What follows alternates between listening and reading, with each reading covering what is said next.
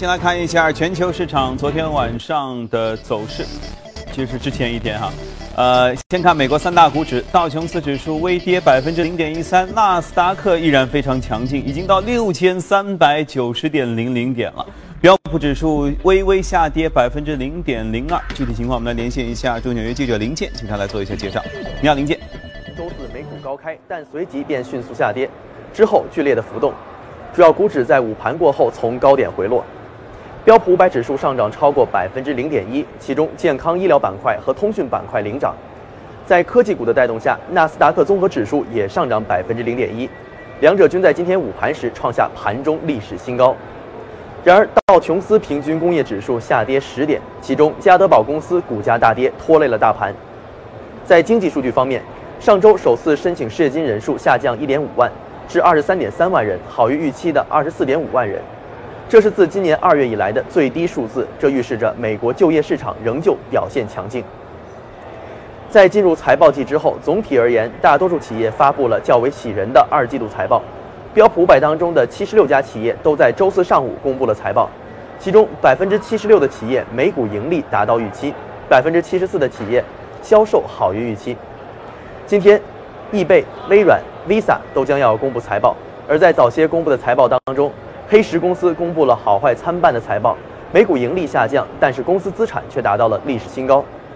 美国移动通讯公司 T-Mobile 每股盈利和营收以及用户增长均好于预期。在个股方面，加德宝公司股价大跌，成为道指下跌的主要原因。这是因为美国零售品牌希尔斯宣布将在亚马逊网站上出售能够配合亚马逊智能家用装置 Alexa 的一些应用品。这可能会对加德宝公司业绩产生重要影响。与此同时，希尔斯股票大涨百分之十四。嗯，好，谢谢林健。其实别看美股涨跌不一，但实际上下跌幅度都非常有限，看上去都是一个高位的盘整的态势。哈，接着我们来看一下欧洲。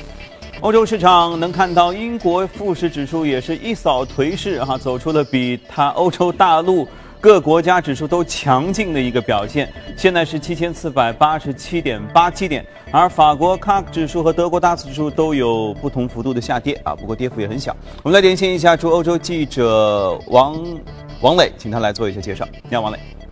好的，主持人，周四欧股早盘延续美国和亚洲市场上涨势头，直线高开，中午稍有回落。在欧洲央行宣布保持利率不变，维持每月。购债规模六百亿欧元不变，并会持续至今年年底或更长时间的消息出来之后呢？欧股先扬后抑，欧洲缩克六百和英德法三大股指先是掉头拉升，英国富时一百和德国 DAX 一度涨幅都接近和超过了百分之零点九，后因欧元大幅反弹，各股指又震荡回吐，急速下行。最后，除了英国富时一百因英镑下跌以百分之零点七七的涨幅收盘之外呢，其他各主要指数全线收跌。另外，西班牙、德国十年期国债收益率率差收窄至九十四个基点，创二零一五年三月份以来最窄。在之后的新闻发布会上，德拉吉表示，虽然欧洲经济复苏范围扩大，但政策仍然需要非常宽松，QE 将维持，直至通胀持续升高。他认为，核心通胀将在中期内逐步走高，必要时会继续扩大宽松规模并延长期限，秋季时才会再来讨论。周四公布的数据也显示，欧洲经济稳定回暖。欧元区五月季调后经济账大幅提升，以前值的二百二十二亿欧元猛升至三百零一亿欧元。德国六月生产者物价指数月率、年率也都好于预期。主持人，好，谢谢王磊。接着我们到了交流的时间，今天我们是连线九州证券深圳分公司的副总经理、首席策略师马一寻。你好，马一寻。你好，阳光。嗯，这个原本呢，我们一般都是从欧美的一些这个宏观的事件开始啊。今天似乎我们要找一些具体的案例了。今天你想和我们分享什么案例？呃，今天想跟大家交流一下最近，呃，被乡间。热议的比较多的万达、融创还有富力的这个大买卖，嗯，对，嗯，其实呢，我觉得在此之前哈，也有一桩大买卖，也是叫坊间热议，只不过因为那个那个剧情实在是生生把一部电影整成了一部电视连续剧，还分了好几季，所以就，呃，没有形成一个特别密的焦点，就是这个，呃，之前的万科的争夺战，当然现在这个事情基本上都已经翻过去了哈。那融创这个事儿呢，确实它具备像是一部这个精彩的呃财经题材的影视片，尤其是电影类的剧情，因为它还比较密。就在此之前宣布说咱们两家之间有交易，然后到迅速的开始正式的签订合约，时间也不长，对不对？但是却依然能够抓住眼球，就是突然之间冒出了第三家，而且这件事儿是不是在此之前什么消息都没有？但是是突然就是在签约的时候，富力哎横空出世，是这样的吗？呃，富力确实是突然呃出现的比较突然，但是可能这个背后呃一直在斡旋，有可能是这样一种情形。呃，然后呢，就是其实万达呃想出售地产的这个倒是咱们是听说了相对来说比较长的时间。嗯。呃，所以这件事情最终呃这样的一种花落各家的。局面的形成，我倒是觉得可能是一种各取所需，最后大家皆大欢喜的这样一种结局，呃未必一定是这样的。好多人说了，谁亏了，或者是谁又呃亏得更多了，是这样。呃，而是现在呢，整体上和目前的这种大环境，比如说金融工作会议的召开，还有就是现在的未来租售同权有可能会出台，甚至呃，我们也知道现在。非实体的经济的融资的环境也越来越和过去不可同日而语，所以应该说这些大环境也影响到了这个大买卖最后的这种结果。呃，出现这种结果的话，其实我倒是觉得是比较好的一种结局。那我我可以给大家捋一下，因为其实我从前天开始也挺关注这个事情的交易，甚至也有一些呃，虽然是坊间传闻啊，但是由于有图有真相，我觉得这里面其实还是有很多可以值得推敲的事情。就是说，原本记者去参加的时候呢，是参加说融创和万达之间的一个一个一个发布会，就是说正式签约，对不对？但是呢，现场突然之间他们在大的那个背景板上拍下一张照片，是出现了富力这一家，然后大家就觉得很诧异，说：“哎，富力这是这是怎么由来这件事儿？”然后呢，所有人被清场出去，在里面换背景板，于是记者有拍下一张照片，就变成了还是万达和融创，没有富力那家。对，等到推迟一个小时，正式这个活动再开始的时候，记者进去发现，哎，又变成了是三家人家在一起，然后谈笑风生，就是后后面我们能看到的这个各位老总们这个侃侃而谈，说我们已经达成了协议哈。但这个是花絮，但是你前你前面你在说，大家有在说到底谁亏了谁赚了，是因为价格上是有一些变动的，对不对？应该是的，嗯，因为本身呃，我们看到的最后的结果，富力拿下呃整个的呃万达涉及到的一些酒店的业务，是打了一个很低很低的折扣，六折，而且呃综合算下来是比原来的预期的价格要低了一百亿左右，现在的价格是不到两百亿，呃，加上我之前对于富力的了解，因为。呃，我们知道富力呢，就是原来和万达是持续的一个呃商业合作。那么最近几年呢，他们之间是签署了很长期的战略合作的。也就是说，呃，在开发商业商业综合体的这样的一个范畴里面，是五年之内要做成二十五个商业综合体，在全国范围之内。那么富力会投资进去三百亿的这样一个规模。所以在这样一个长期合作伙伴的基础上，在目前，呃，这个买卖比较大，涉及的金额比较多，然后融创又遇到了比较多的在融资，呃问题上的这样的一个坎儿的情形下，富力杀出来，呃，既能够帮助融创缓解资金的压力，同时又能够在充分了解万达和它的酒店的这个业务的基础上，以非常优厚的这个价格拿下万达的酒店的业务，然后在富力这个老板非常独具慧眼的这么一个呃领军人物的这个带领下，我其实对于未来他在酒店以及酒店可能衍生出来其他的这样的一个商业模式的情景下，对于呃地产的运作，其实也并没有抱特别悲观的这样一种预期。不如跟大家来分享一下富力的过去的这个这个一个大事迹，因为我们知道富力这个就是楼盘是从潘石屹的手里面抢过来的，呃，那么富力的老板其实是广东人，他是九三年开始起家，十年之内就做到了在广州的商业地产的销售第一名，而且呢，他在各种楼盘的这样子的整体上的呃操盘和设计，包括后面的销售，呃，整体上来看，过去可圈可点的非常的多。他非常善于呃做一些城中的老工业区的这样的一个改造，所以就是说他的思维和其他人有的时候是不一样的。那么现在这种情形下。呃，万达的酒店呢，其实未来有可能会走向以租为主的这样的一个业务，因为现在万科就已经在向相关的方向转型，而且我们知道，包括喜达屋在内的一系列的国家呃世界级的这样的一些酒店经营者，他们对于未来酒店的经营也是采取定制式的，也就是说，你酒店如果想做商业综合体，我就按这个方式去帮你重新装修，然后一系列的这个管理。团队入驻，按照你的要求进行管理，和现在的酒店未必是同一个模式。所以从这个角度上来说，未来只要你有充足的能够吸引流量，能够在大消费领域有自己独到的这个风口，能够吸引大家的关注，嗯，其实，在地产还是能够另辟蹊径，做出一番事业的。OK。呃，那我们再来捋一下，你说到底是谁赔谁赚？哈，富力肯定赚嘛，因为他打个六折拿下的一个七十七家酒店这么大一块资产，他肯定赚，是吧？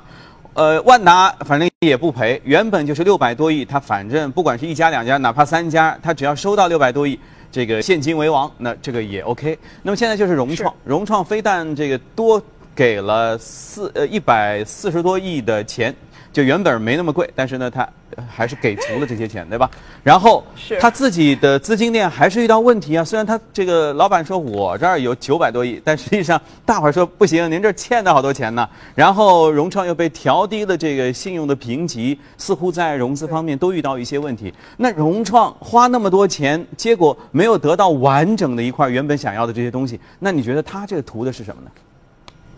呃，其实呃，刚才你已经说了。大家各取所需了之后呢，万达已经先进为王，那么富力也捡了一个比较优厚的这样的一个资产。那么融创呢，呃，在这个问题上，我觉得可以从三点来看待这个事件。看完了之后，你就会觉得它其实也没有亏，而且在呃相应的最后的交易环节，虽然他多出了一些钱，但是应该说这也是在他的心理的承受的范围之内的。第一就是说。我们看到最后他拿下来的基本都是文娱，联想到前面对于乐视网的入驻，对于乐视的董事会的相应的权利的收，呃越来越收的这样一种格局，我们看到就是在乐视的问题上，那么孙宏斌是有提前的一个预期，或者可以认为是预谋。他看到了相应的乐视可能出现的问题，也做了相应的前期的筹划。他前期入主的，包括乐视之星在内的主要的项目，在乐视生态里面也并不是地产。所以，呃，结合着他对于乐视平台的拿下，再和目前他主要拿下的就是万达的文娱方面的十三个项目，我们认为，呃，其实，呃，孙宏斌是在做战略的转型的，也就是。他有可能会和万达，有可能会和 SOHO，呃，一样的在走走出房地产的这样的一个呃，就是以销售为主的这样一种模式，未来有可能会转向刚才说的这一系列的呃平台重新的运作，这是第一。第二点就是说，因为除了他现在有的融创中国的这样一个上市平台，那么。它对于乐视网的重新的拿下，可以认为它在上市平台上又有了一个新的可以操作的空间。那么我们知道，现在金融工作会议召开之后，未来会有更多的呃常态化的 IPO、资产证券化和未来的呃平台的运作，也就是上市平台的运作，应该是企业呃通过直直接融资一个主要的呃可选择的方向。所以。它有了更多的上市的平台之后呢，对于它未来的在文娱、在相应的这个非地产行业的更深入的去挖掘机会，会带来更好的呃这个呃这个这个作用。那么第三点就是刚才你提到的，它被很多就是三家的评级机构，其中两家给它调低了评级，还有就是上交所已经给它终止了百亿的公司债的发行。终止是终结者的终，不是终止中间的终。所以呢，我们知道，其实融创资金链未必有他自己宣扬的这样子的宽松。那么在这样的一种当口上，复利出来，其实可以理论上帮他分解了一部分融资的压力。那么融创未来应该说资金成本上的资金链上应该也会存在不小的这样一种压力。那么在这样一种试点上。能够很好的完成这个交易，虽然多花了一点钱，但是他既然拿下，就说明这个就是他能够接受的这样一个价格。从这个角度上来说，融创并没有亏，而且呢，呃，从一个中长期、长远的转型之路上和未来的更多的上市平台的这种运作上来说，他也许也是自己心里在窃喜，捡了一个便宜的阳光。不是说简单的谁多出了点钱，谁少输了点钱。这企业家做企业或者企业面临战略转型，它是一个呃有一个时间宽度的一个一个一个大的棋，对不对？所以我们不能以一时的价格来定什么的输赢。当然了，呃，其中提到的关于乐视，接下来到底怎么看啊？我们八点之后今天的今日头条，我们也会和嘉宾一起来聊一聊。好，接着我们来关注一下隔夜美股的具体表现，看一下异动美股榜。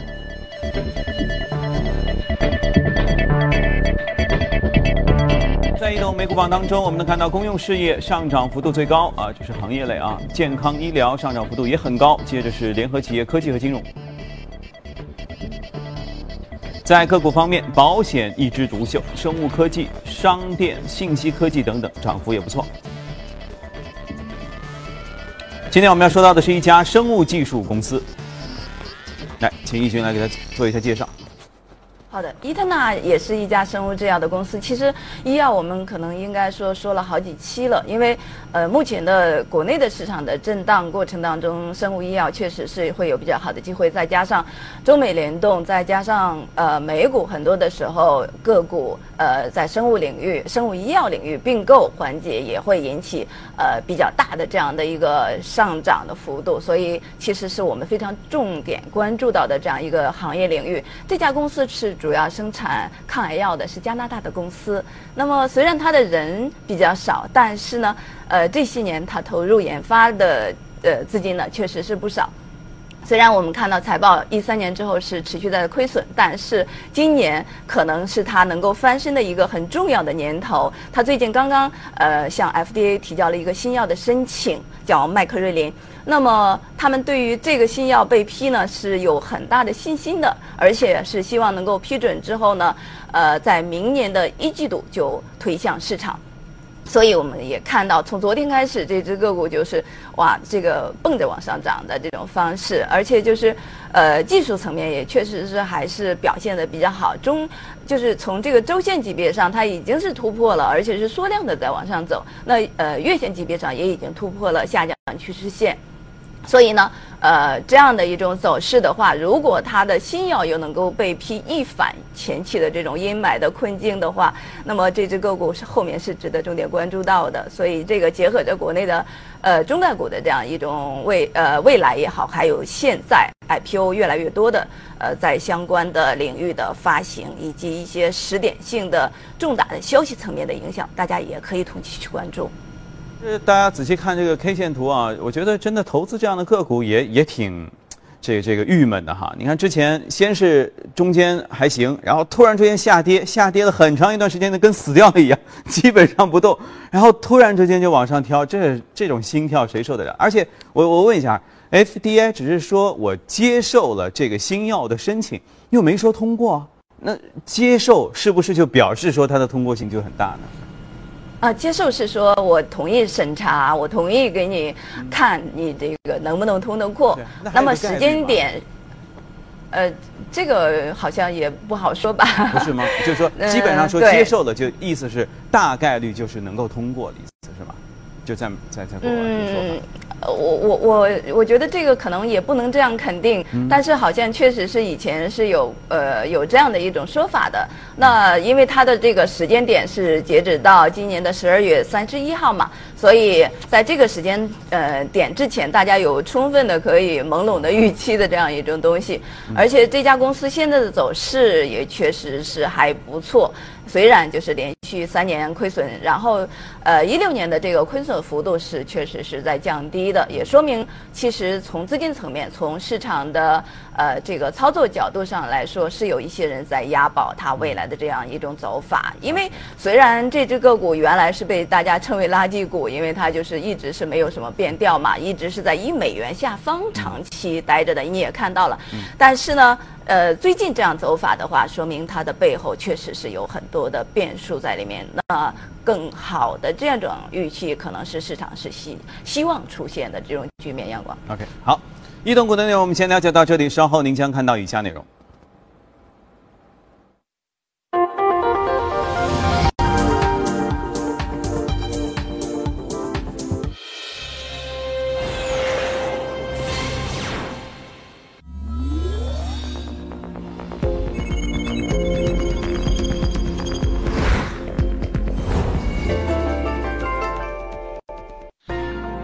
纯享人生由你我带冠名播出。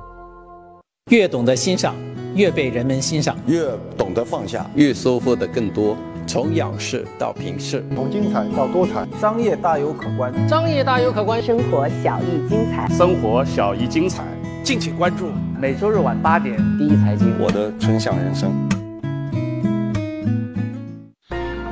纯享人生由你我带冠名播出。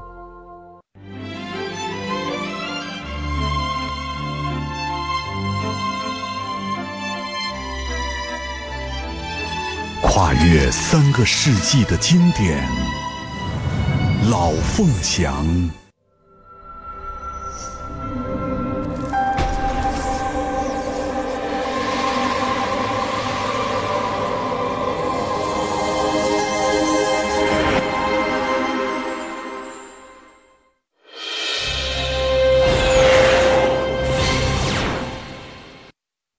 好，欢迎回来，这里是正在直播的，从华尔街到陆家嘴。那现在呢是北京时间的七点四十三分啊，我们来了解一下一组最新的欧美公司的资讯。首先来关注到的是美股的财报季。这个微软的第四季的这个呃财季啊，调整之后的每股盈余呢是零点九八美元，高于市场预期的零点七一美元。而第四财季调整之后的营收呢是两百四十七亿美元，也高于市场所预期的两百四十二点九亿美元。其中呢，第四财季的智能云的营收是七十四点三亿美元。我们再来看一下 Visa。Visa 在美股市场的周四收盘以后，发布了第三财季的财报。报告显示，这家银行卡的处理公司的季度业绩是超出了华尔街分析师们的预期，从而推动了其盘后股价的上涨。Visa 盘后股价上涨百分之一点六，到九十九点六五美元。此前在常规的交易当中，收盘下跌了百分之零点一。财报显示，Visa 第三季度的美股 A 类普通股收益是八十六美分，营收是四十五点七亿美元。我们再来看一下 eBay，eBay 呢在美股市场的周四收盘以后，发布了该公司的二零一七年第二季度的财报。报告显示，这家美国电子商务公司的。季度盈利和销售额都符合华尔街分析师们的预期，但是其盘后的股价依然是大幅下跌了将近百分之五。从财报来看呢，该公司第二季度来自于持续运营业务的净利润是两千七百万美元，每股的收益是两美分，而相比之下，在去年同期这两个数字分别是四点三七亿美元和三十八美分。特斯拉 CEO 马斯克在 Twitter 上宣布，旗下隧道挖掘公司已经赢得了政府的口头批准，建立一套地下超级高铁系统，来连接纽约费城、巴尔的摩和华盛顿特区。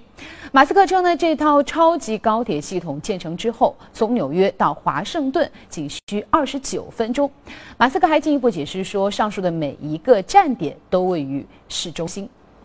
呃，根据 CNBC 的报道，美国财政部已经对石油巨头埃克森美孚处以两百万美元的罚款，原因是该公司违反了美国针对俄罗斯个人所采取的制裁措施，称其在现任美国国务卿蒂勒森依然担任该公司首席执行官时采取了违反制裁措施的行动。而万达旗下的美国最大院线 AMC 股价周四反弹了百分之三点七八，到二十点六美元每股。当地时间的十八号，AMC 发布声明称，自从被万达收购起呢，该公司二零一五年到二零一四年所做的四宗大型的并购都已经交割了，而且都依赖该公司自有的资源。该公司并没有依赖，而且也没有期待去依赖大连万达进行融资。AMC 和大连万达之间也没有关联贷款。万达于二零一二年的五月份斥资二十六亿美元收购了 AMC。沃尔沃汽车集团周四公布。今年的上半年，公司的净营收升至九百九十一亿克朗，上年的同期呢，则是八百四十二亿克朗，全年的营收有望创历史的新高，营业的利润呢是六十八亿瑞典克朗，而上年同期则是五十六亿瑞典克朗，获利增长了百分之二十一。沃尔沃总裁表示呢，今年上半年公司售出了。二十七万七千六百四十一辆的沃尔沃汽车，较上年同期增长百分之八点二。未来几年之内销售的目标是八十万辆。当天，浙江吉利控股发布了官方的消息，称吉利控股宣布与沃尔沃汽车签订备忘录，双方将会成立合资公司，各占百分之五十的股比。同时，吉利汽车控股有限公司、沃尔沃汽车集团以及浙江吉利控股集团已经签订了备忘录，沃尔沃将会入股全球化高端汽车品牌领克。吉利汽车呢将会拥有领克汽车百分之五十的股份，而沃尔沃汽车和吉利控股集团将会拥有另外的百分之五十的股份。周四呢，比特币是上涨突破了一万七千元人民币的关口，以美元计，日内的涨幅超过了百分之十七。周三下跌百分之十七的以太币上涨超过百分之十。稍早之前，高盛发布了看涨虚拟货币的研报，认为比特币的南北战争似乎已经结束了。媒体称，矿工们似乎已经决定支持新版的比特币。好了，公司方面的消息就是这样。接下来我们进入到今天的美股放大镜。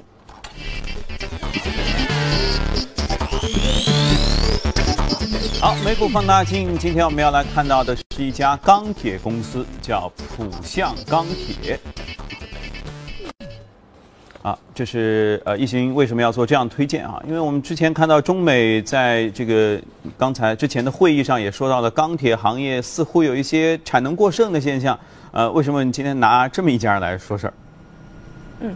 其实我最近看到市场有可能会再次震荡，那么钢铁也好，呃，医药也好，这样的一系列的公司有可能会是现在大家重点去关注到的，在特别是在内盘的这样一种格局。呃，因为钢铁呢，我们知道未来五年的去产能化里面，它是一个重要的一点，而且从技术层面上来说，钢铁这个就是板块的指数也是稳步的在向上推进。所以从这个角度上来说，从中美联动的这个基础上，我建议大家去重点关注到钢铁。那么，浦项钢铁就是外盘里面涉及到的一家，呃，现在走势非常令人令人。呃，从财报上很惊艳，从它的整个的方方面面表现上也是值得可圈可点的这样一个公司。这是一家韩国公司是吧？因为我还是在我很久以前哈，现在都不看足球了。很久以前看足球的时候，看韩国有一些特别厉害的队伍，其中有一个就是浦项。就浦项制铁还是浦项钢铁，应该背后的赞助商就是他。就是通过这个我才知道啊，原来这是一家很厉害的这个钢铁制造公司，然后生产都是这种各种各样的钢铁，包括特种钢等等。那它现在有什么样的核心的技术吗？嗯。呃，它其实就是你刚才说到的特钢，是我想重点跟大家说到的。呃，它总体现在就是在这个自己的这个市场占有率也好，还有就是它自己的整体的布局上，冷热轧确实是它的重点。但是呢，特钢。呃，一些非常特殊的高附加值的 WP 产品是它主要的盈利的方向，这个也是它为什么你刚才说到它能够长期屹立于这个排名第一的呃非常重要的因素。呃，比如说它现在有这个高强度的螺纹钢，能够适应呃抗震呀，这个这个风力呀，呃，像一些现在超高的建筑，还有一些就是那种超大型。的桥梁，呃，对于它的需求是长期的、持续的，而且它今年还就是七月初刚刚做了一个产能的一个优化。那么在这次产能优化之后，它这样的钢铁呢，未来的产能能够达到每年七十万吨，所以应该说在质量也能够同比呃同期得到改善的情形下，对于它未来的发呃发生发展呢，确实是有非常大的优势。因为这一块给它带来的这样的一个高附加值的收益，也就是在净利润层面上是给它增加了一万亿韩元的，所以这个是值得大家重点去关注到。除了这个之外，它在船舶，也就是呃我们知道的航母啊，呃就是高端船舶这一块，不光是跟它自己国内的呃方方面面。关系非常的深，而且它在技术制造层面上也是非常的有自己的独到的这样的一个水平，所以在这一块也是它呃在特钢，因为我们知道呃船舶是需要用特钢的，所以在这个领域上也给它非常大的盈利。另外就是它自己在全球范围内呃持续多年收购一些稀有金属的矿山，在铁合金层面上它自有率已经超过三分之一，这也对于它现在的这个提质增效里面降低成本。然后降低贷款，然后这个多元化优化它的整体的呃操作的层面，特别是刚才提到的在高附加值的产品上，给它确确实实带来非常大的收益。除了就是刚才说，呃大陆 P 这个特殊钢材给它带来一万亿韩元的这样一个创收之外，刚才说的体质增效这块又给它增加了四千亿韩元。所以你看啊，它是去年。也就是二零一五年的时候还是亏损状态的，呃，而且就是今年呢，整体的营收层面还降低了八个点，但是它的呃净利润却是扭亏为盈，而且是呃净利润增就是增幅超过了百分之十八，这个真的是和其他的公司就是其他的公司真的没有办法跟它比。OK，也就是说，在整体行业不景气的情况下，它却这个作为龙头企业。呃，非但表现非常出色，而且应该说是起到了支撑和榜样的作用，是这样吗？对，是的。那么在其实就是每年。那么现在整个全球就是一个基建啊，也就是如假设美国要大基建的话，呃，然后再加上船舶类，尤其是军工类的船舶类的这样一个，似乎大家在纷纷要开始造新船的整个这个趋势之下，对于他们这个类型的企业，是不是依然会有一个中长期的看好的一个效果？嗯，应该是这样子。我刚才其实提到了 WSD 的这样一个全球专业的评级机构，呃，就是每年它都会对相应的全球性的这个大的钢企进行评级。我们知道，就是普呃普项呢是连续从二零呃一零年之后连续八年获得第一名，呃今年的得分是八点五一分。这个刚才你说的全球的需求量减少，而且是对呃相应的它国内也是保护主义盛行，呃但是呢呃。通过评级之后，它依然是第一名，而且是在比如说在创新层面、在技术层面，还有在呃经营环境层面，它都拿到了十分的这样一个高分。所以呢，这个都是和它的现在的自独到的这样的一个自己的经营环境的呃。一直引领的这个呃条件是密不可分的，所以你提到了它的在航母也好，未来军舰的这样的一个建造层面上也好，因为它在中国也有相应的这样的一个工厂，